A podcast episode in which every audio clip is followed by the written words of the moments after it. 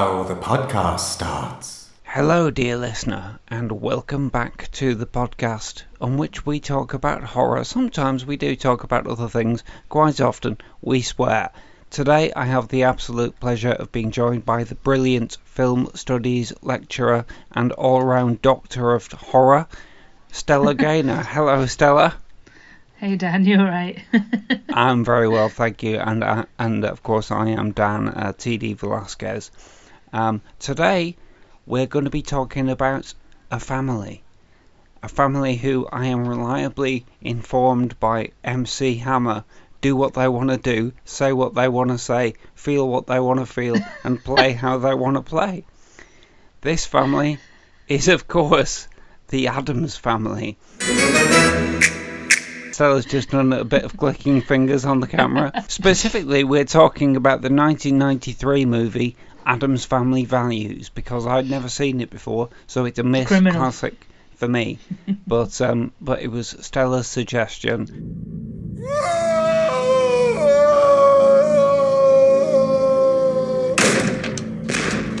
Nurse, how close are the contractions? Every 15 seconds, doctor. Are you in unbearable pain? My darling, is it torture?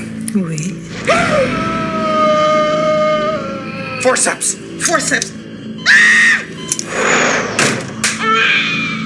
Go ahead! What news? Father, what is it? It's an Addams. He has my father's eyes. Gomez, take those out of his mouth. He's an adorable little baby. Fine. Rub it in. Children, why do you hate the baby? We don't hate him. We just want to play with him. Especially his head. You'll meet someone, someone very special. Someone who won't press charges. Isn't he a lady killer? Acquitted. Women must follow you everywhere. Store detectives. And the stork flew down from heaven and turned into a baby. Our parents had sex.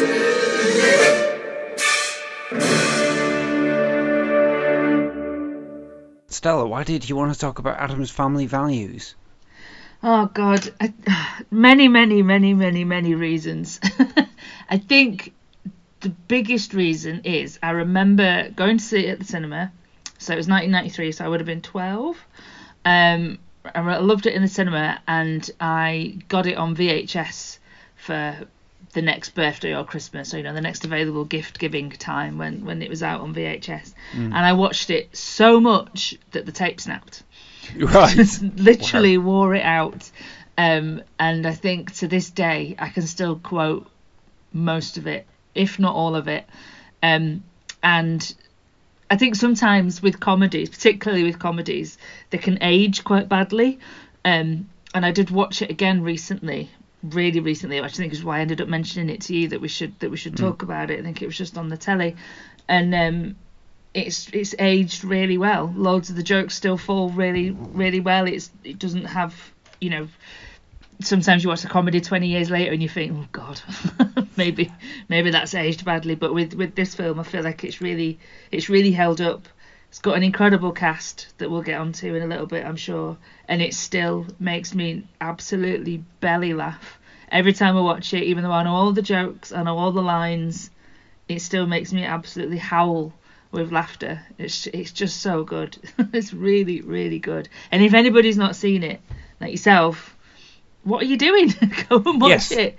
Let's point out straight away that both this movie and its 1991 progenitor are on Paramount Plus. So if you hmm. happen to be a member of that, you can watch it right away. And uh, yeah, they're, they're both beautiful looking movies and incredibly easy to hmm. enjoy. I think the first film does suffer a little bit from being dated, but the I don't think the sequel does. And there's hmm. something about the the world that they create, the actual world that the Addams family live in, is is, is kind of so beautifully odd.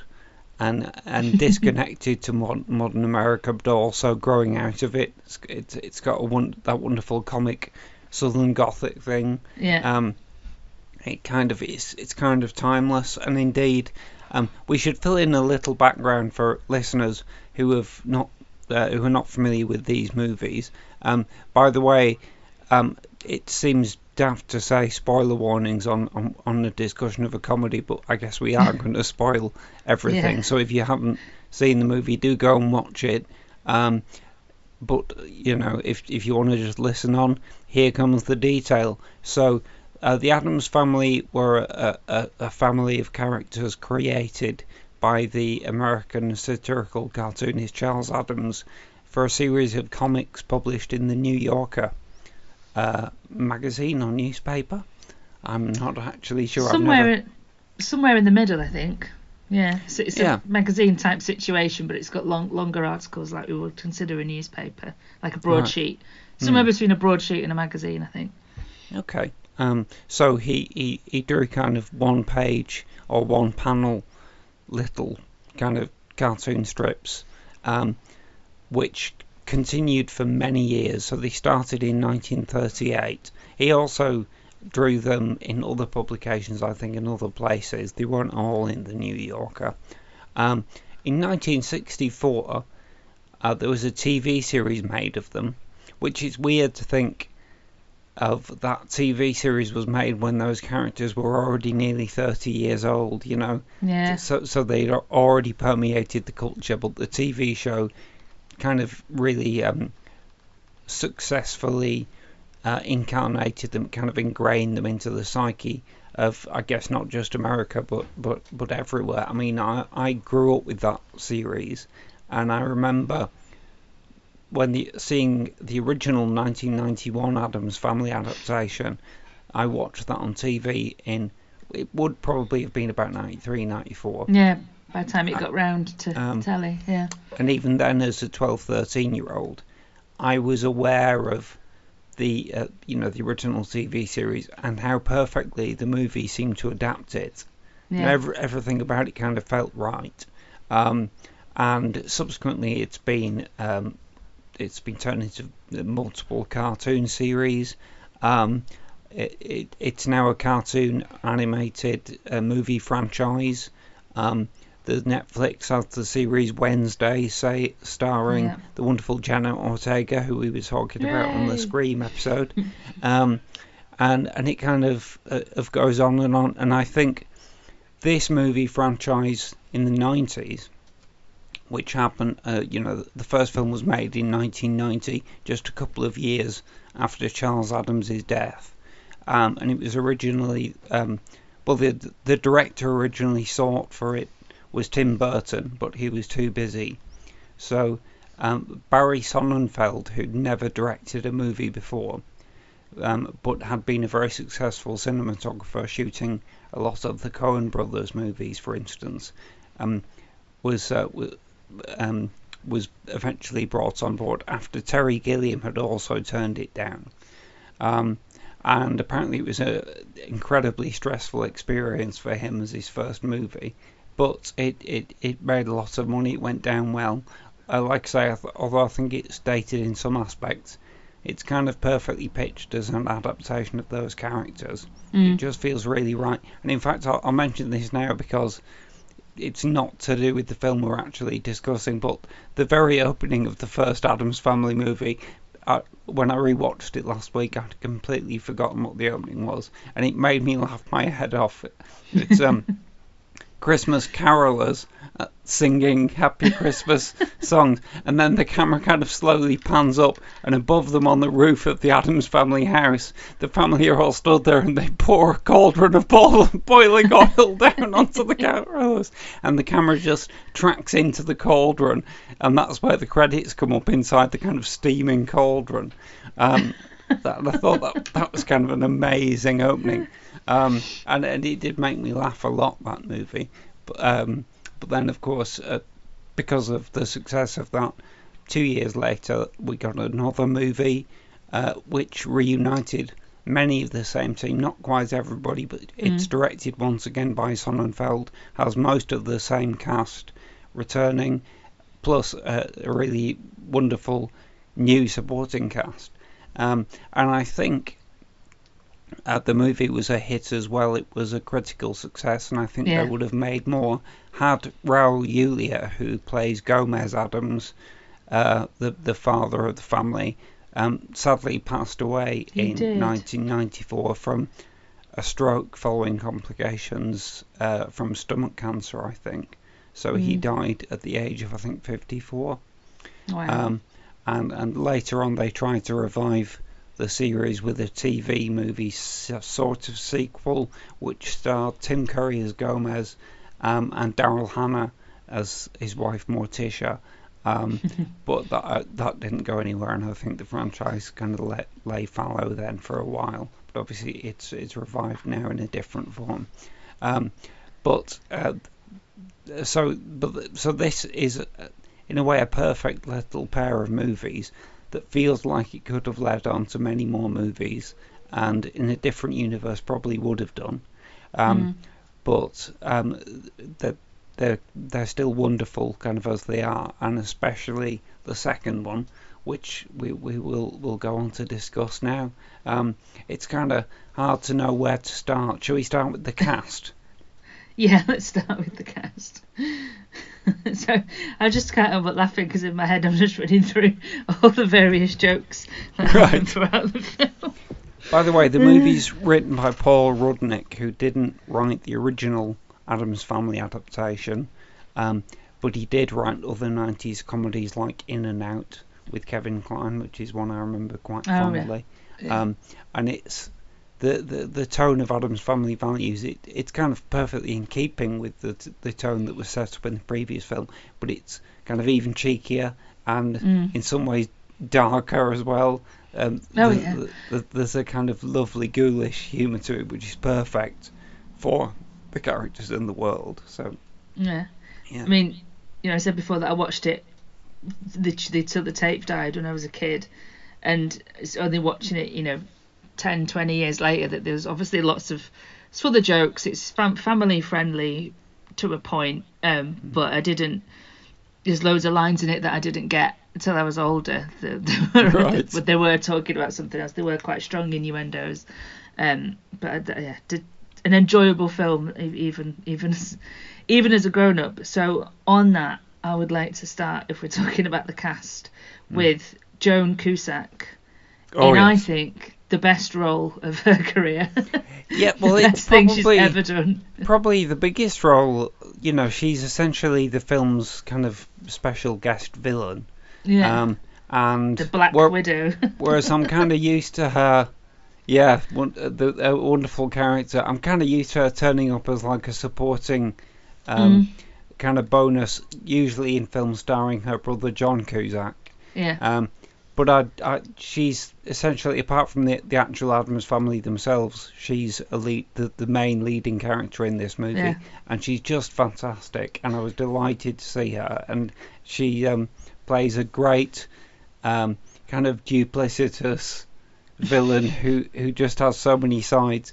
So, um, she plays a character who's basically comes to the Addams family as a nanny in a kind of glorious inversion of what we saw in The Omen recently, um, where where the the the family are desperately looking for a nanny who who can deal with their bizarre children, um, and then this nanny turns up.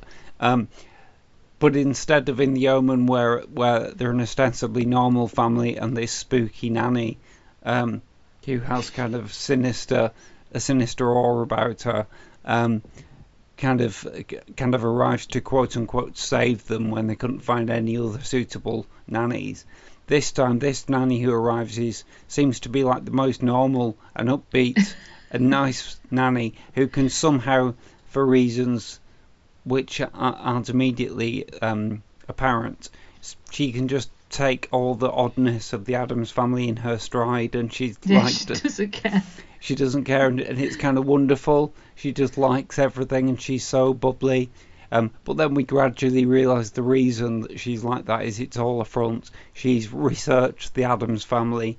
Um, she is um, a, a, a Black Widow style murderer who Yeah. whose modus operandi is to marry rich men and kill them for their money. Um, Yeah. I think we can all respect that. Um, and she's basically researched the Addams family, knows that um, Uncle Fester, played by Christopher Lloyd, is um, single and the family is loaded, and therefore she wants to marry him and, and, and get his share of the fortune. Yeah. Um, and, there's a wonderful bit where you find this out. Can you you find her, her background in that she's watching uh, a TV crime special presented by Peter Graves, which is all about her. And, you know, she's deliberately chosen to watch the kind of American Most Wanted kind of thing. I think she's e- eating chocolates while yeah, watching she's it. in bed. and doesn't she? She turns up again in. Uh, it's when the kids are at summer camp. When Wednesday and Pugsley are at summer camp and they're exchanging like, they're like top trump cards, aren't they? Like top trumps of serial killers. Oh yes, and right. uh, one of them is her. It's like Black Widow. She's killed like three. she- already killed three husbands or something. So she's got like she's got like five five knives out of five on the little trump card. When the kids are like, "It's Debbie." No, she's brilliant, and I, I love the shot where you see her pile of research that she's done on the Addams family, um, and one um, piece that she's collected is um, uh, an issue of a magazine called Lifestyles of the Rich and Freakish, and it's got a picture of uh, Fester on the front cover. Uh, that's fantastic. Um, She no, just- she's she's she yeah she just every every scene that she's in she just absolutely steals the scene like her and also I've, I, I do keep meaning to uh, dress up as her for Halloween once I think it would be fantastic need to get uh, the blonde wig and some terrible like coral coloured off the shoulder dress Right. tot- totter about in high heels um, in pastel colours but I just if all the bits that make me belly laugh, it's usual usually her. Um, so when she's when she's finally married Fester, and she's tried she's tried to kill him by chucking her radio in the bath. Right, That- yes. that doesn't work. She then tries to blow up the mansion, and she's just sat outside waiting for it to blow up, just looking at her watch, and she's practicing crying for the police. she sat in the car, so she sat there like, "Oh, officer, my my husband was in there," and she practices crying, and it just blends into this sort of maniacal laughter as she's waiting for it to blow up, and as it does blow up, this huge explosion behind her, and she just she just barely flinches. She just sits there and touches her eyelashes and then drives off. and then we get the final scene where she's got them all in the electric chairs and she's basically does a PowerPoint presentation of, Yes. why, of why she ends up like she is. And she's like, I didn't want Malibu Barbie. I wanted ballerina Barbie. Graceful, delicate while she's standing there really manic and going for all these slides of all these husbands like you just had to go and the house is on fire on this slide and she's every single scene she just absolutely seals it i love She- her so it- much It's amazing, and um, the bit where she talks about I wanted, I didn't want Malibu Barbie, and Gomez and Morticia's reaction is perfect, Malibu Barbie. The nightmare. The nerve. and also ultimate spoilers because this that scene's the end of the movie. Yeah. I was just so amazed and impressed that she is literally totally destroyed. She's basically disintegrated. yes when the baby ele- dust Yes, when the baby electrocutes her. Um. Wow, and because the whole plot mechanism of the sequel is that it starts that um, that Morticia is pregnant, uh, which is revealed in that amazing kind of pre-credit scene where uh, Morticia just says, "I'm having a baby." Right now, and then it's cut to the hospital, um, and uh, a cameo appearance there by David Hyde Pierce as as the doctor, um, and and therefore what do they call the baby Oh, um, Pu- pubert. yes, yes. Uh, something And he's got- and he doesn't have a little mustache He's got a little pencil Gomez. mustache. Um, I, I, I feel like um, Pubert's played by two female babies, according to the end credits. So I can't remember their names, but um, I, I believe that they deserve special credit in, in our discussion because Pubert is a fantastic little character, and with Gomez's pencil mustache as well, and and also the scene where they they they are horrified because he's got very sick and he's become Yeah. um, a very wholesome looking baby with with, with, with blonde hair and no pencil mustache. Blonde Um, girls. Isn't it? It's because it's because Gomez because Fester's gone and married Debbie, Yeah. and Debbie's cut Fester off from the family. So Gomez is like in this almost like catatonic state, isn't he? Well, he misses his brother, and that means that all is not well in the house. So baby Yeah. Pubert looks like a little little Yes. angel. And um, is it Gomez's mother or Morticia's mother? It's one of them, and she's there, and she's like, "If we don't sort sort this out soon, it's gonna get worse. We're talking dimples." yes. Um, so um, let's go continue through the cast then. I feel like Okay. we've got to mention, even though she, she is not unique to this film, she's obviously in Addams Family one as well. But Anjelica Huston, Anjelica who is top Huston. billed, plays Morticia Addams, and is just stunning. Um, just absolutely perfect as this character, and is really aided in this movie by the cinematographer Don Peterman, who just lights her eyes perfectly. You know, she always has that window of light on her eyes wherever she stands, and it kind of moves with her, and that's brilliant. Um, but every every line she says is basically a great joke because everything the Addams is um, like and admire and profess is kind of the opposite of, of the American convention. yeah. Um, and there's a I mean, it's a recurring gag which is maybe a bit easy in a way, but somebody somebody will say something horrible, and um, they will kind of react in the opposite way. Like uh, the one, the example that comes to mind is when um, they tried to console. Uh, their their older children Wednesday and Pugsley who are, are unhappy that they have a baby in their house and keep trying to kill him Yeah. and Morticia says, It's not true, you know, children, that whenever you have a new baby, you have to kill one of the other children. And Grandma, Grandmama Addams goes, Not anymore. Is like wistful.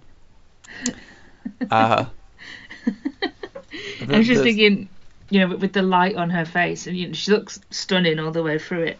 But those dresses that they must have just sewn her into those tight black dresses. Oh, she looks yes. fantastic throughout throughout the film, and she's always just got a little eyebrow raised, doesn't she, in Yes. response to what people are saying. I mean, that's yeah. the it's kind of the movie is the perfect approach, and maybe it takes this from the '60s TV series, which I Mm. haven't seen recently enough, but it kind of looks exactly like a, a comic uh, Yeah. or, or, or an illustration without going so far that that it feels like an unreal world. You know, Yeah. um, the, the the actors are made up and costumed just kind of perfectly and just larger than life enough to really have the impact.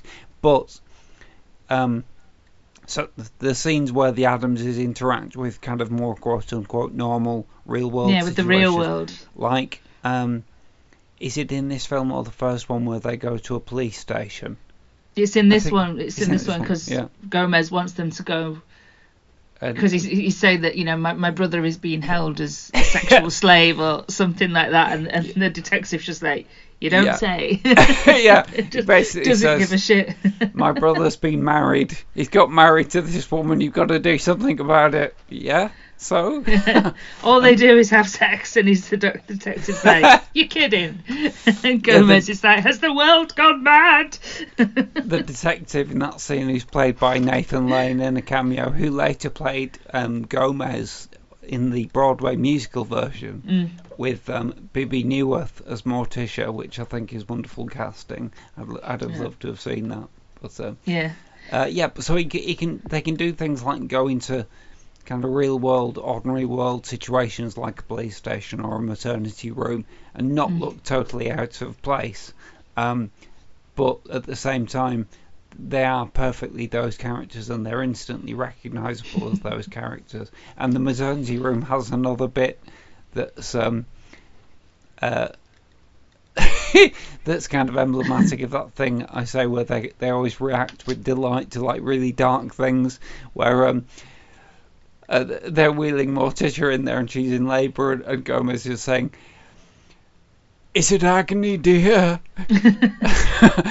and, and she just sort of smiles slightly and goes, Oui. uh, So there's a later scene that's a, kind of along those lines. Morticia's in bed and Gomez is pacing around. And I can't really remember what they're talking about, and they're and they're talking about something about a ball and chain. He's like, remember that from our honeymoon? yes. but on the subject of those two, you know, Gomez gives Fester the the advice, you know, how to how to woo the lady because Fester's falling rapidly in love with Debbie, and so Gomez is trying to give him all of his like you know top tips and is that you got to treat her like she's the most exquisite and beautiful creature that you've ever seen. And and Gomez treats Morticia like that. Like their their relationship is is is, is incredible. They love each other so much. And Yeah.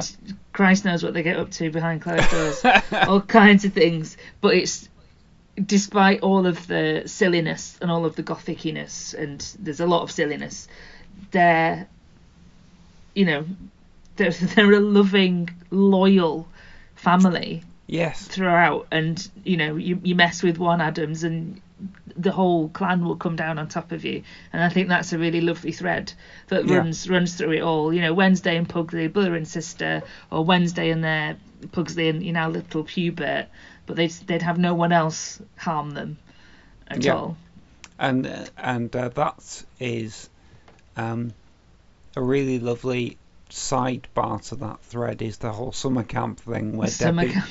Debbie arranges for Wednesday and Pugsley to be sent away to summer camp because camp she ba- chippewa she basically knows that they're onto them.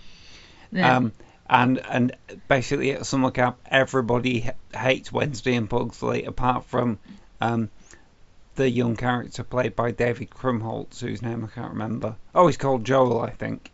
Joe, Um, yeah, he's, he's the little, the little nerd, isn't he? Little geeky boy. He doesn't want to be outside. He's got asthma. He's allergic to everything.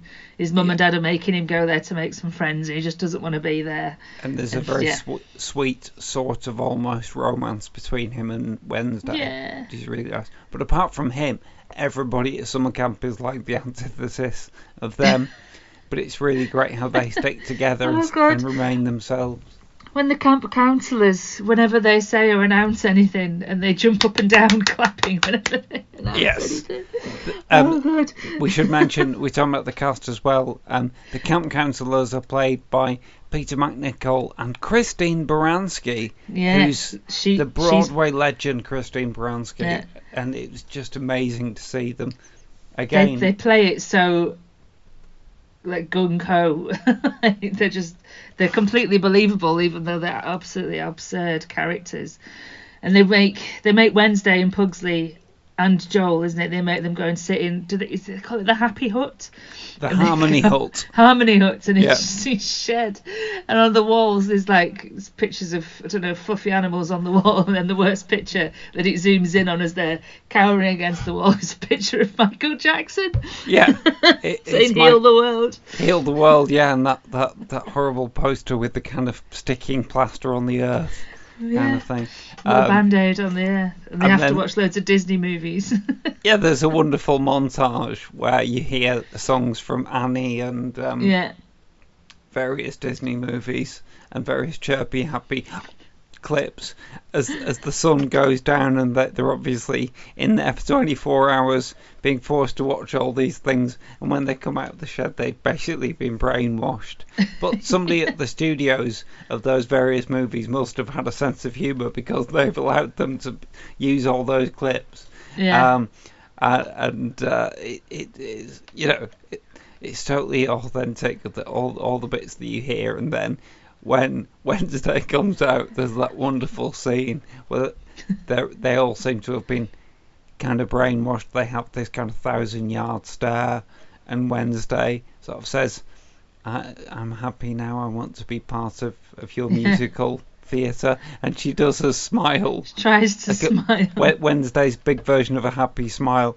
and um, the the main um, kind of principal girl uh, from the conventional side of, of, Mm. of all the kids in the camp goes, "Stop it! She's scaring me."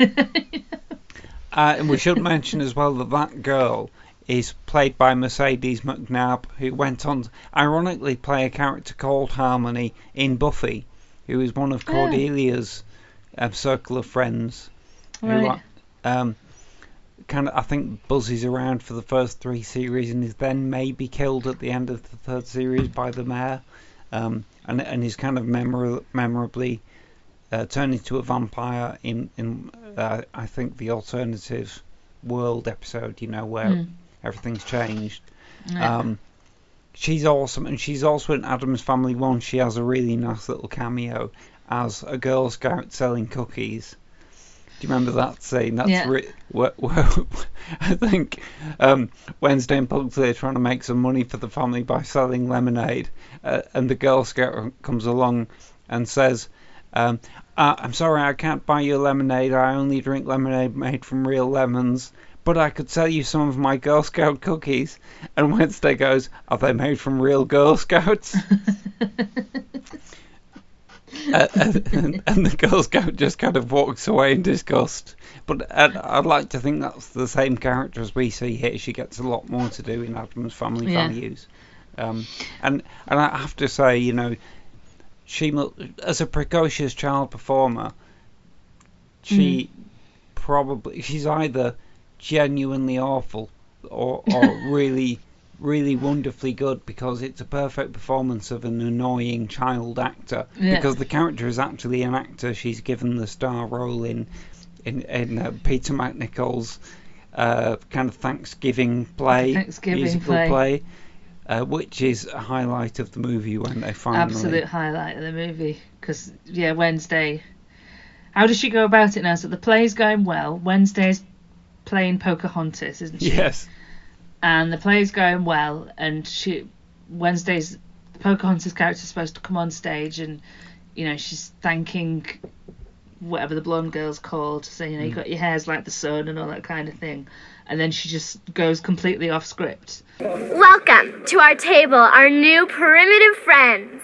Thank you, Sarah Miller. You're the most beautiful person I've ever seen. Your hair is the color of the sun. Your skin is like fresh milk. And everyone loves you. Stop! Sit! Wait. What? We cannot break bread with you. Wednesday! You have taken the land which is rightfully ours. Years from now, my people will be forced to live in mobile homes, on reservations. Your people will wear cardigans and drink highballs. We will sell our bracelets by the roadsides. You will play golf and enjoy hot hors d'oeuvres. My people will have pain and degradation. Your people will have stick shifts. The gods of my tribe have spoken. They have said, do not trust the pilgrims, especially Sarah Miller. Gary, she's changing the words. And for all these reasons, I've decided to scalp you and burn your village to the ground. and then they just kind of destroy. Uh, she obviously has enlisted the support of, of many of the kind of Yeah. um, the marginalised kids. There's a wonderful Yeah. scene where it pans across the faces of all the kids who've not been cast in the main parts in the play, and it's all the ones who are from ethnic minorities or they're a bit Yeah. pale or dumpy or don't, you know, their face doesn't fit, and they've all kind of been left out. But and they're all playing the Indians, and they just basically storm the stage and destroy the set.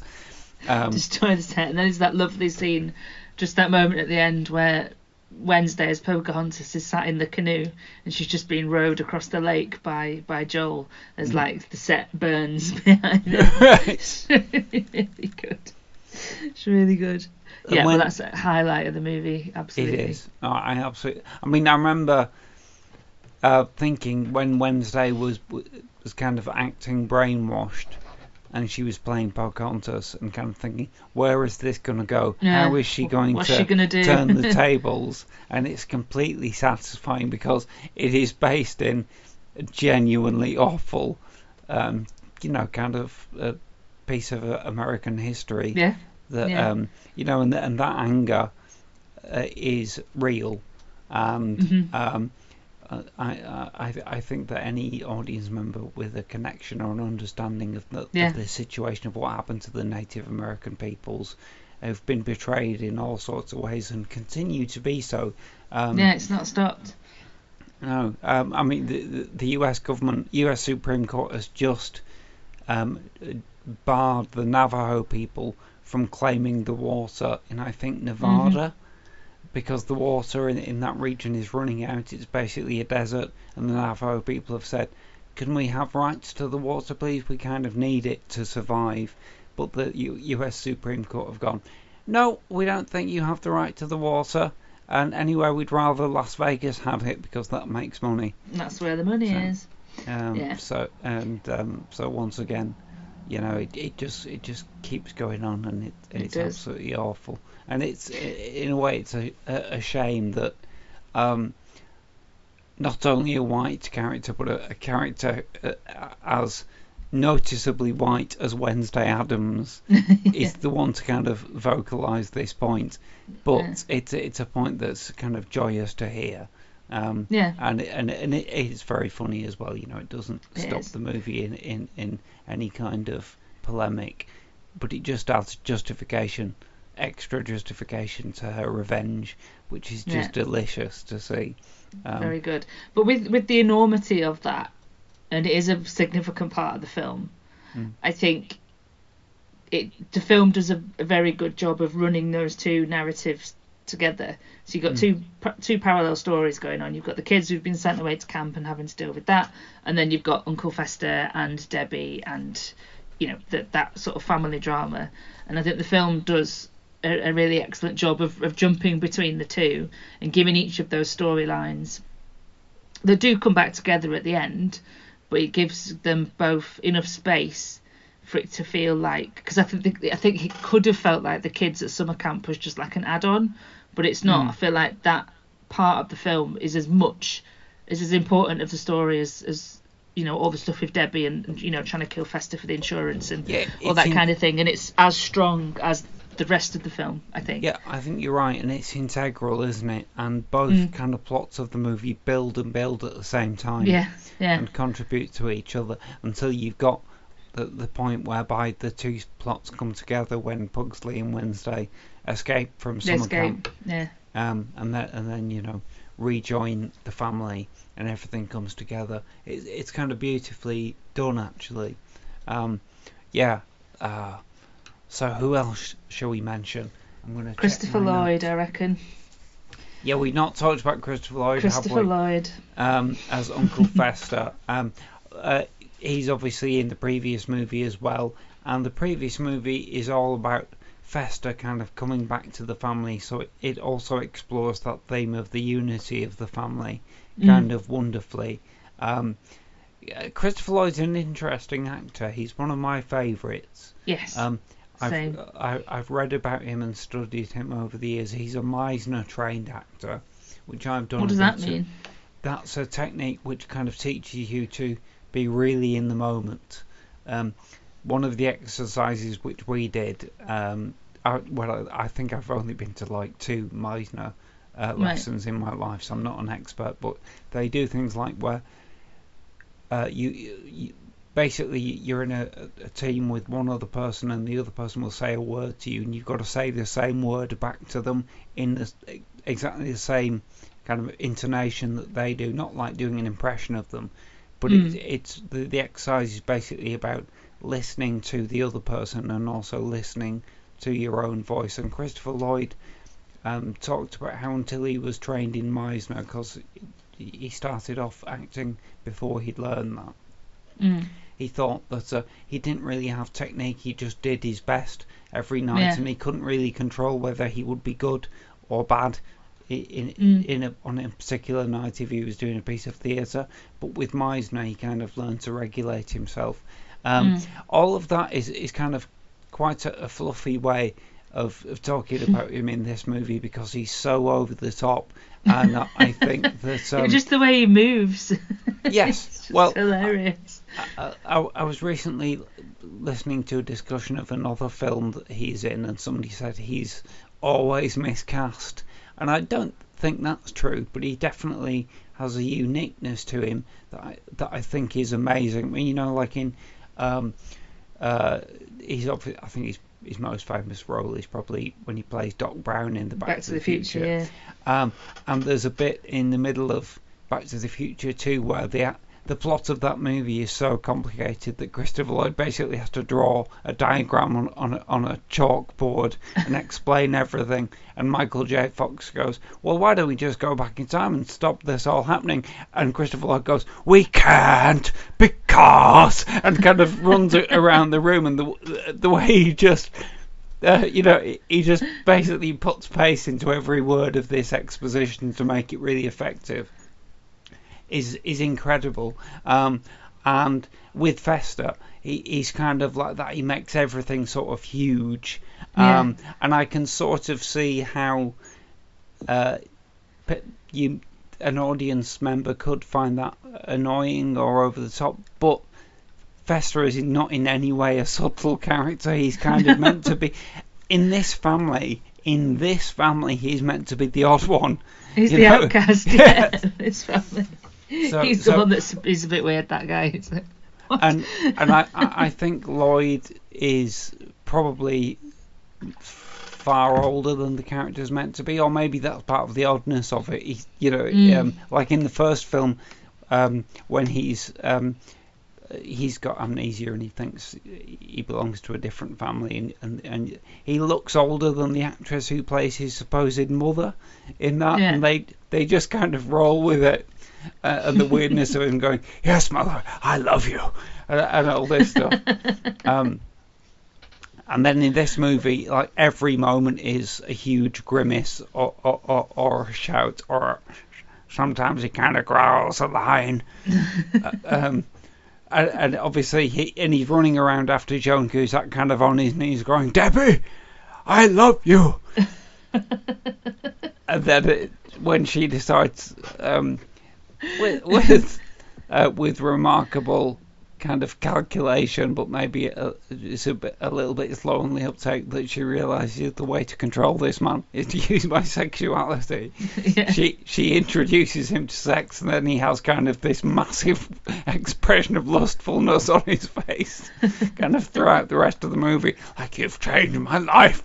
Um, when she first she's gonna blow up the house and she leaves and they're having their like three week wedding anniversary or something Yes. ridiculous and he's running around in a heart shaped penny cooking and then she leaves a present on the table and he shakes it and it clearly sounds like metallic stuff in there and he just looks at her it's like is that a bomb yes. and, she, she, and she's like what Yeah, he thinks that's delightful. Again, but it was just kind of but you know when when they're when they're both being that outrageous you know hmm. like post wedding yeah, yeah, and and Fester's fully in love and Debbie's just getting really exasperated with him and he just doesn't see that she's like you're an idiot why won't you die get away from me and he's like give me a, give me a kiss give me Yeah. a 20 yeah. One of the things that's wonderful about Debbie that I, sh- I wanted to say before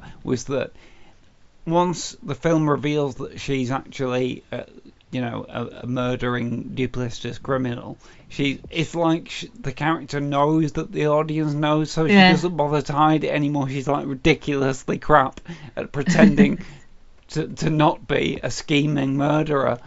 So she just is really blatant in the way she does everything. Um, and with Fester, because once she realizes she can't kill him, she decides, well, I've got to make him somehow respectable if he's going to be around my house. So she dresses him up. toupee. she toupees him up and, and, and gives him this kind of 1970s look, which made me think a bit of like Benny or Bjorn from ABBA. Um, Yeah. I, wasn't, I wasn't sure if it was like a direct reference to them, or but it felt very familiar, and he just looks amazing with this kind of big cream-coloured polo neck Yes. jumper on, and, and this massive toupee. This Bless blonde toupee. Yeah, like, like- yeah, like a strawberry blonde toupee that he, that he keeps like. Yeah, it's, it's itching him, isn't it? He doesn't like it. Yeah, oh, yeah, that's Uh, yeah. fantastic. I don't. I can't. I just can't think of a bad, a bad moment of the film. Mm. At all. Everything I've got written down here is just all, all, all of the things that make that make make me laugh. Um, I, I wanted to mention another excellent line from Wednesday Addams when uh, they first arrive at camp and they're first starting to meet some of the families and they meet. I can't remember who. who I think it's the family of the blonde girl, and uh, Morticia says something, or you know, it's, she's at that age when girls have only got one thing on their mind, and the other mother says boys, and Wednesday says homicide. and they're like, okay, and they move on to go talk to another family. That's So yeah, it's just um, every line, every scene, every sequence just yeah, just makes me laugh. Just brilliant. So And we- much. uh, and we've got to mention Christina Ricci as well plays Wednesday. Yeah. Um, she's just incredible in both of these movies. Stayed looking childlike for a really long time to the extent Mm. that when she turns up in uh, Tim Burton's Sleepy Hollow, where she's the romantic lead with Johnny Yeah. Depp, it's a bit creepy because she still looks kind of 12. Yeah, I remember yeah, thinking that you, you still time. look 14. yeah, yeah. Um, but um, she's awesome in, in this this character, and obviously. It was great to see her turn up in the Wednesday Netflix series as well, wasn't it? Oh, is she in that? I didn't know. Yeah, that. yeah, she's in it, and it was. So obviously she's not going to play Wednesday because this is about you know teenage Wednesday going going to high school. Um, but yeah, she's in that. I can't remember who she plays. I think she's a tutor at the school. Right. Okay. I think. Um, and she's she's wearing like these big big glasses, and I think she's got a wig on. I don't think that's her hair. So you you could miss her for a few Right. scenes, and eventually be like, oh, there there she is. There's there's Christina Ricci, and yeah, so it was. It was it was nice to have her in it. I think it would have felt um, off if she wasn't if she wasn't in it at least for a little bit. But her character's actually ends up being quite significant. But Okay. yeah, it's Oh, great to that's see her back back in the back in the Addamses in uh, in one way or another. And you know, just while, while we're talking about Wednesday, I would like to say that um, Catherine Zeta-Jones as Morticia Mm. is fan- she does such a good job. I mean, you know, Catherine Zeta-Jones, she's an absolute beauty. She is. anyway. But you know, and then to, to dress her up as a goth, it was like, whoa, Right. oh hello. but yeah, she's she's fantastic in it. So yeah, if, again, if anyone's not seen Wednesday, then do do go and have a look. Big recommendation for Yeah. Wednesday. We'll put a link in the show notes. Yeah, I'd it's like to see it. I really would. Um, uh, yeah, because I, and I just want to see more of, of these characters in this world because Mm. um, just dipping into these two movies has been so joyful. Um, Yeah. And, and I, I just want to spend more time with them, and it is so sad to, to watch uh, this movie, knowing that obviously Raul Julia was Yeah, not long for this world. Um, he's so perfect as Gomez, and uh, Yes. yeah, I guess we should just talk about him for a minute because um, it's such an energetic performance Yes, in both his of intensity. these movies. I mean, he's a man that's just filled with love, isn't he? Yes. He loves his wife. He loves his brother.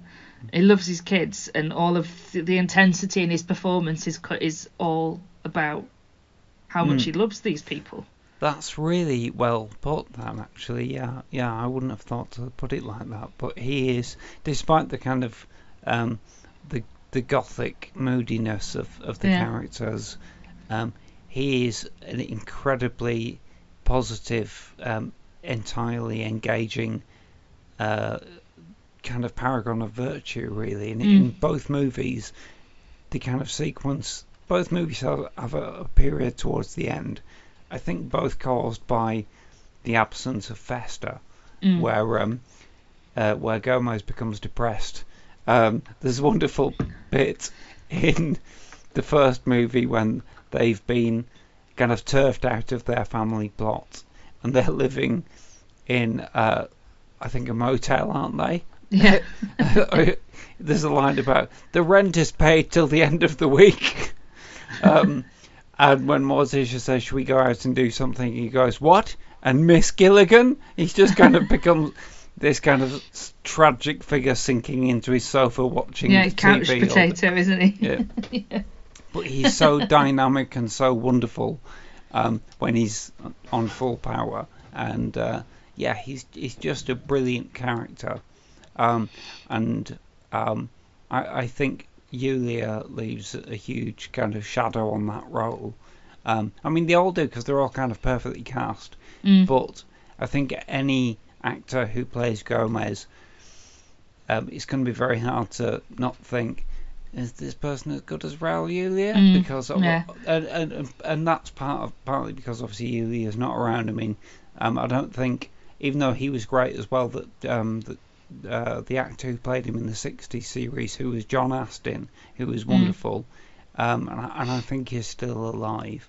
Um, you know, I I I don't think um, anyone's going. "Mm, John, you know, this person doesn't measure up to John Astin. Mm, it's yeah. Julia is kind of the standard, and yeah, uh, that's it's just that's our fantastic. Gomez, isn't it?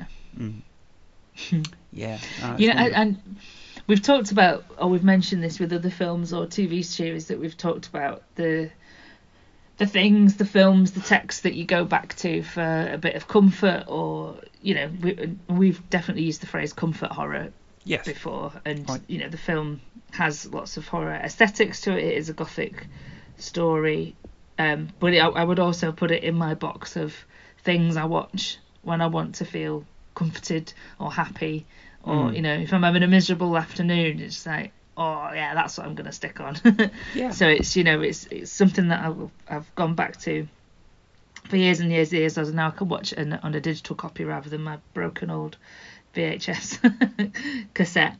But yeah, it's it's a wonderful film and it makes makes me very very happy. I, I don't blame you, Solly. It has a real warmth to it, Mm. um, uh, and that's the remarkable quality. Um, so, uh, you know, I, I would recommend it hugely to, to anyone, and, I- and I would I, I look forward to going back to it to both of these movies. Mm. Um, what um, I, before we um, kind of wind up, I'm sure we we both have a few more kind of quick points we'd like to mention, um, and and I feel like I should clarify the comment I made earlier, whereby I said that, that the 1991 Addams Family is a bit dated, but Mm. Values isn't, and I think it's mainly because in the 1991 film there is a very slight streak of ableism running through some of the jokes and more minor characters, and this dates the film because obviously it wouldn't be done the same way now. It's distasteful and insensitive and offensive, really, but also even in the context of the the, the less politically sensitive attitudes of the time, um, it kind of mars the film because um, it's out of step with the world that has been created by the movie. Yeah. The characters in the Addams family are freakish, to use a word from Addams family values, and their freakishness, quote unquote, is due either to their own choices um, in terms of their non-conformist attitudes, the way they dress, the things they are enthusiastic about, Yeah. or perhaps they are kind of absurd in being, such as yeah, um, such a thing which is the unexplained crawling hand or cousin it, um, you know, something like that. Whereas in the 1991 Addams family, there are a couple of Addams cousins who basically have normal, real world um, ailments, which are displayed as which are played as freakish and played for laughs. So there are a couple of conjoined twins um, around whom are, uh, are generated uh, a few crass jokes, um, and that um, doesn't play uh, today. And it's a shame. Whereas in Adam, Addams Family Values, although those char- characters do appear, I, they're very much played down. They're in the background and maybe this is because the producers were becoming sensitive um, to some of these issues. Who knows? But it, it is a notable difference between the films. Um, Yeah. And I, I think that you know the, the the presence of that kind of ableism is a definite flaw in the original movie. But apart from that, the first film is very good. Um, but the sequel tops it, and I, I think Yeah. the other thing that kind of um, dates the first one a bit is maybe the budget ran out because towards the end of the movie there are some very kind of shonky special effects sequences when people are kind of flying through the air and landing in graves and things, and it Yeah. all looks looks a bit dodgy. but, but the second movie has none of that either. Um, No. and, I, and I guess it, um, the first movie was made by a studio that was falling apart, and they didn't Yeah. expect it to make money, but then it did. Um, so I guess some of that box office um, revenue probably went into the sequel then, and it, Yeah. I mean the sequel has, um, apart from Don Peterman, who it is a different cinematographer than did the original, and he went on to work with Barry Sonnenfeld again on Men in Black, and he'd shot um, Star Trek for The Voyage Home, and he's a really good. Actually, thinking of those three movies, he's got a pretty unique um, kind of selling point, which is that he shoots kind of comedy special effects movies. You know that, um, and and and they're, all those movies are kind of beautiful to look at and, and kind of really work and, and have a really nice tone as well.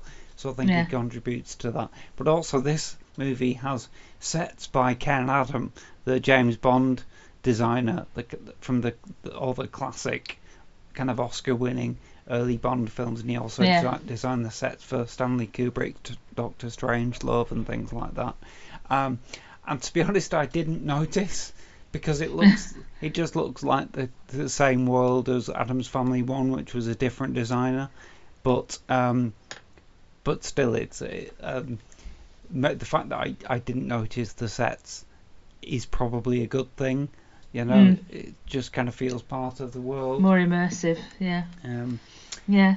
Well, the last thing I'd say, and Mhm. no pun intended, given we've just talked about effects, is Thing. oh yes. the lovely, the lovely little thing, and it's it's done beautifully in Addams Family Values, and I think even now, twenty is it twenty three years later, thirty three years later, twenty three years later, I don't know, um, it's thirty three years later. uh, well, it's thirty years later. 30 It's years thir- later, thir- which is very since the original. which is very upsetting. Mm. But even now, the the effect of Thing still looks fantastic. Absolutely brilliant, and actually, yes, and, and that's a really good point. Even in the first film, that they they are brilliant, and Mm. um, when I say that the effects in that movie go bad towards the end, um, I'm not talking about things like Thing. It's brilliantly Mm. done. The kind of cr- the classic horror movie crawling hand, Yeah, um, but who they do it so perfectly that Thing becomes a character, yeah. and in It's the got a little sequel- personality and everything. It's great. yeah. And in the sequel, he's kind of running around in little vehicles, whether it be like on a roller skate, Yeah, a little skateboard. and gets to drive a car at one point. yeah, he does. And I did think- he, ha- she, don't know. How how do you do that without being able to press the accelerator or the brake? But whatever. Um, Doesn't matter. It's the least of our worries, I think, given there's a disembodied hand running around the place. very cool. Yeah, that's true. And you get not only in this movie. Think we just need to mention the other members of the family. So you get a bit more of cousin It, who was in Yeah. the first film um, briefly, and is now married and has a little baby cousin It. yeah, which it's got a dummy in its and and and cousin it for any listeners who are struggling to remember is is basically um, a small fur ball who speaks in a an incomprehensible squeak, Uh, um, and and nobody quite knows what it is, but um, what a lovable character. And now there's a there's a little cousin it as well, um, and and also grandmama who in the first movie was played by an actress called Judith Malina, who's kind of a, a, at the time was kind of a renowned theatre practitioner. Um, and in the second film, I didn't notice at first. It took me like halfway through the film, but it's not the same actor. I don't know why Judith Malina didn't come back. She was still alive. right. Um, She might have just had another project, I suppose. yeah. Um, Happens, doesn't it? But basically, I, I found myself just looking at Grandmama, and she's obviously an actor in heavy kind of old age makeup. Yeah. And I just thought to myself, is that Carol Kane? Could that be Carol Kane, who we previously talked about on this podcast when we discussed um, uh, the 1979 movie uh, When a Stranger Calls, Mhm. uh, which she's amazing in, but obviously she's a stunning character actress, comedy character actress in movies such as um, the one that she's probably most famous for a great cameo in is The Princess Bride, but also Yeah. uh, she's in Scrooged. I found out since we talked about When a Stranger Calls, she actually won an, an Oscar um, in uh, uh, uh, one of her earliest movie roles, which was a 1975 movie almost entirely made in Yiddish about Mm. Jewish immigrants to New York. Um, it's called Hester Street, and it's a wonderful movie um, by a, a kind of unjustly forgotten director called Joan Micklin Silver, and she's brilliant in it. Um, and I think, uh, you know, and there's no film in which Carol Kane is not brilliant, but there's something about Grandmama I kind of had in the back of my head that character should really be played by Carol Kane. you know, if there's anyone who's great at playing kind of old crones in in, in heavy makeup, it's Carol Kane. And then I, actually realised it is Carol Kane. My God, she's fantastic, and she has some great jokes in this movie, like the the wonderful scene where they find that um, baby Pubert has become quote unquote ill and has developed Yeah. blonde curly hair and that, and um, and Grandmama is trying to reverse it using a series of spells and things. Um, yeah, she's fantastic. Um, Does she she puts a curse on Debbie, doesn't she, when they go and visit them at Debbie and Fester's mansion? She's got a skull. oh Sort of yes, points the skull and she says something and she points the skull in the shape of a cross. And Debbie likes it's like, what was that? And she's like, just a curse. She's fantastic. Um, Right, I'm gonna go watch it again. That's what I'm gonna do. Well, I, think I, I feel the same myself, and I think, y- yeah, there's so much in it. Um, I'm just looking through my notes. I'm going to very quickly mention the last few things because they are just mentions, really. So when they go to the police station, it, it is actually the 13th precinct. You see that on the sign, which Ah, I right, think is a nice. lovely reference to John Carpenter's Assault on Yeah. Precinct 13. Which is a Um, great film. Uh, it is. It is such a great film. Mm-hmm. Um, the the character of Joel, played by David Krumholtz, um, is kind of the stereotypical kind of Jewish geek in big Yeah. glasses. But I, I thought, is he meant to be young Steven Spielberg or even young J.J. Abrams? Maybe, He yeah. was not quite this young at the time, and I, and and actually, um, I think uh, that might have been part of the intention, or at least uh, maybe not those specific guys, but kind of to reflect the geeky childhood of of Jewish kids who grew up to be filmmakers. Because Joel's dad, who turns up, is actually played by Barry Sonnenfeld. Mm. So uh, I feel like there's something a bit autobiographical going on there. There, just for you, Stella, I noted, I noted this down. When I think it's when they're going through the the deck of um, cards, which the Black Widow is listed in. I think they've also got the Zodiac Killer in There's there. got Zodiac in there, yeah. Uh, and I thought Stella would be correcting them and saying killers. um, it was it was a copycat murders. That's why it's never been found because there isn't one. quite well said. um, then we've got a, a cameo appearance by Tony Shalhoub as kind of the the the the um the louche. I think he's supposed to be kind of Italian sailor guy who's flirting with Debbie in the bar. Uh, before Oh yeah, up she's singing, she's singing Macho Man. Yes. Macho, Macho Man. it's always nice to see Shalhoub, and of course he turns up again in Sonnenfeld's Men in Black as the the alien character who whose head gets exploded by Will Smith at Oh, point yeah. blank range, and then the head grows back. Just grows back. Sh- Shalhoub goes, "Have you any idea how much that much stings?" hurts. See, Um, the first first Men in Black movie and the second one as well, also very good films. They're also highly watchable. Yes, yeah, they they, they are. Um, I, I think the third one's quite fun as well. Actually, I've not seen the fourth one, but um, No, I've not seen the fourth one. I And think some- I've seen the third one, but I can't be sure. But I've definitely seen the first and second one many, many times. The third one is the one with Jemaine Clement in. So, as uh, what we do in the Shadows fans, we, we you know Uh, we need to respect that one a bit. uh. it, it's quite a good plot. I don't think I've seen it then. one. And it is still Sonnenfeld as well. So it's Right. um, All right. plus Emma Thompson. That's the first Yeah. one where they have Emma Thompson in. So um, I think all those are good.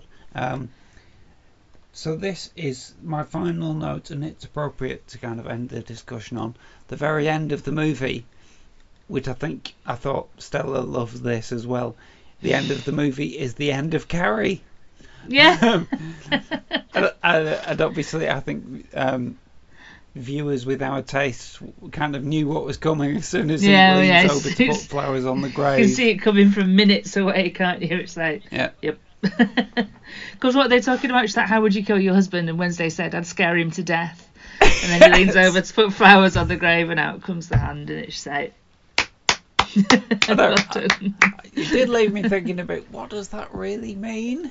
Um, is that Wednesday saying that she she really loves him because that's the way she would show her love by scaring him to death? Or is Debbie somehow alive? Or is that Thing's hand? Maybe it's th- maybe it's just Thing. Maybe it's just thing and it's a Yeah. prank, yeah. Um, All right. Well, I don't know. Write yourself a fan fiction and have it, Yes, have it that way. I, will- I, I think I will imagine that it is Thing. Yeah. because that would be a great gag. I mean, if you've got a family member who is a crawling hand, you do stuff like that all You, the time. then use you? him, you know? Use him. Use him or lose him. I mean, I think there is a great gag in Addams Family One where they're doing the séance, and I think it's Grandmama who's saying, "Hold my hand," to uh, the visiting lady, and then the hand Just- comes off. She's like, it's just handsome thing, yeah. "Yes." Oh, God. it's so funny. Yeah, Well, of them are fantastic. Tomorrow I've got to do packing because we're going to Boomtown uh, on Thursday. And uh, what I'm going to do is I'm going to stick the films on in the background while I'm mooching about and cleaning the uh, camping gear and stuff. Oh, That's what I'm going to do. Oh, they're ideal, cheery background films for Yeah. when you've got to do th those kind of Bits chores, aren't they? So that'll work Yeah. out. That'll be wonderful. Um, uh, okay, well, I think we've come to the end of our discussion. Um, I'm just Yeah. going to say one more thing, not about the film, before we go, because I think this um, this episode's going to come out soon. So I'm going to slip in a recommendation because um, uh, uh, it will still be on Netflix when, when this episode drops, I think, which is the series um, Guillermo del Toro's Cabinet of Curiosities. Um, uh, Kirsty recommended it quite a while ago, and I ended up watching a lot of it. I really like it, but I'm only kind of halfway through the series, and I've had to stop my Netflix because I can't afford it at the minute. Um, but my friend who I've been watching it with has carried on watching it, and last night he was texting me saying, "You're gonna love episode seven. Christ on toast, it's crazy." So, Christ on toast. so God knows. Um, I don't think I don't think I don't think I got as far as seven, so I couldn't uh, either confirm nor deny if it's worth a Christ on toast. I don't know. I honestly don't know. I I, think I I, think- got to four. Yeah, around four. But I think it is a bit of a variable series. Some of the episodes Yeah. are better than others, but Yeah. um, they're all by different directors, aren't they? And Yes. uh, and you get uh, there's a nice variance of styles and things, and the kind of stories. Some of them are, uh, you know, H.P. Lovecraft. Some of them are other authors. yeah, Um, I think some of them are original screen stories. Um, Mm. So I've, I've I've enjoyed that. But um, but yeah, basically, listeners, um, I don't know what it is, but you've got a very strong recommendation for episode seven of Cabinet of Curiosities there. Um, so I might go and, and just look that up. I can't watch it because I don't have Netflix, but I can find out what the episode is. um, and on that note, Stella, I think we've we've come to the end of our time. Thank Yeah. you for this wonderful chat about Addams family values, and thank you for recommending this great movie to me, which has just massively cheered me up. Um, it's much fun. it really is, and um, I, I I wish there were more Addams family movies in that style, Yeah. but maybe I'll go and watch Wednesday instead. Watch when I- Wednesday. when I can when you get your back on Netflix back. Yeah. Yeah. so that's a good recommendation as well. Well, Stella, thank you very much. Um, we'll be back soon uh, talking about I know not what, but I think we're due some more Omen pretty soon. So um, we'll see what happens oh there. God. So All right then. in the Bye. meantime, have a wonderful time at Boomtown. And, I will. Um, and listener, you'll hear from us in the future. All right. Thank you, everybody. Bye bye. Bye.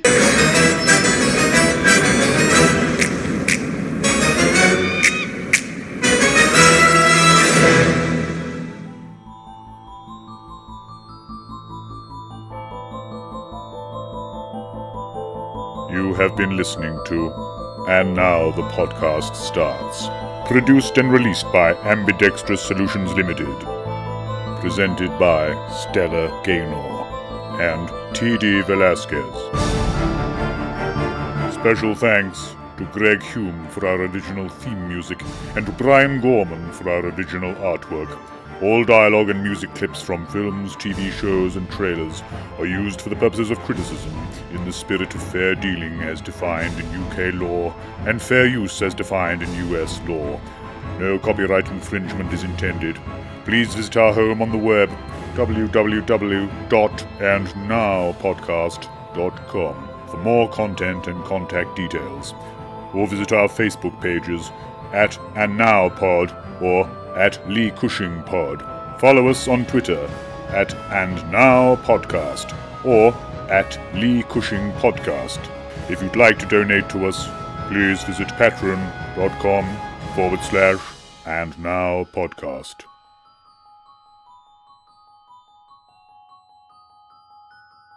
And now the podcast stops.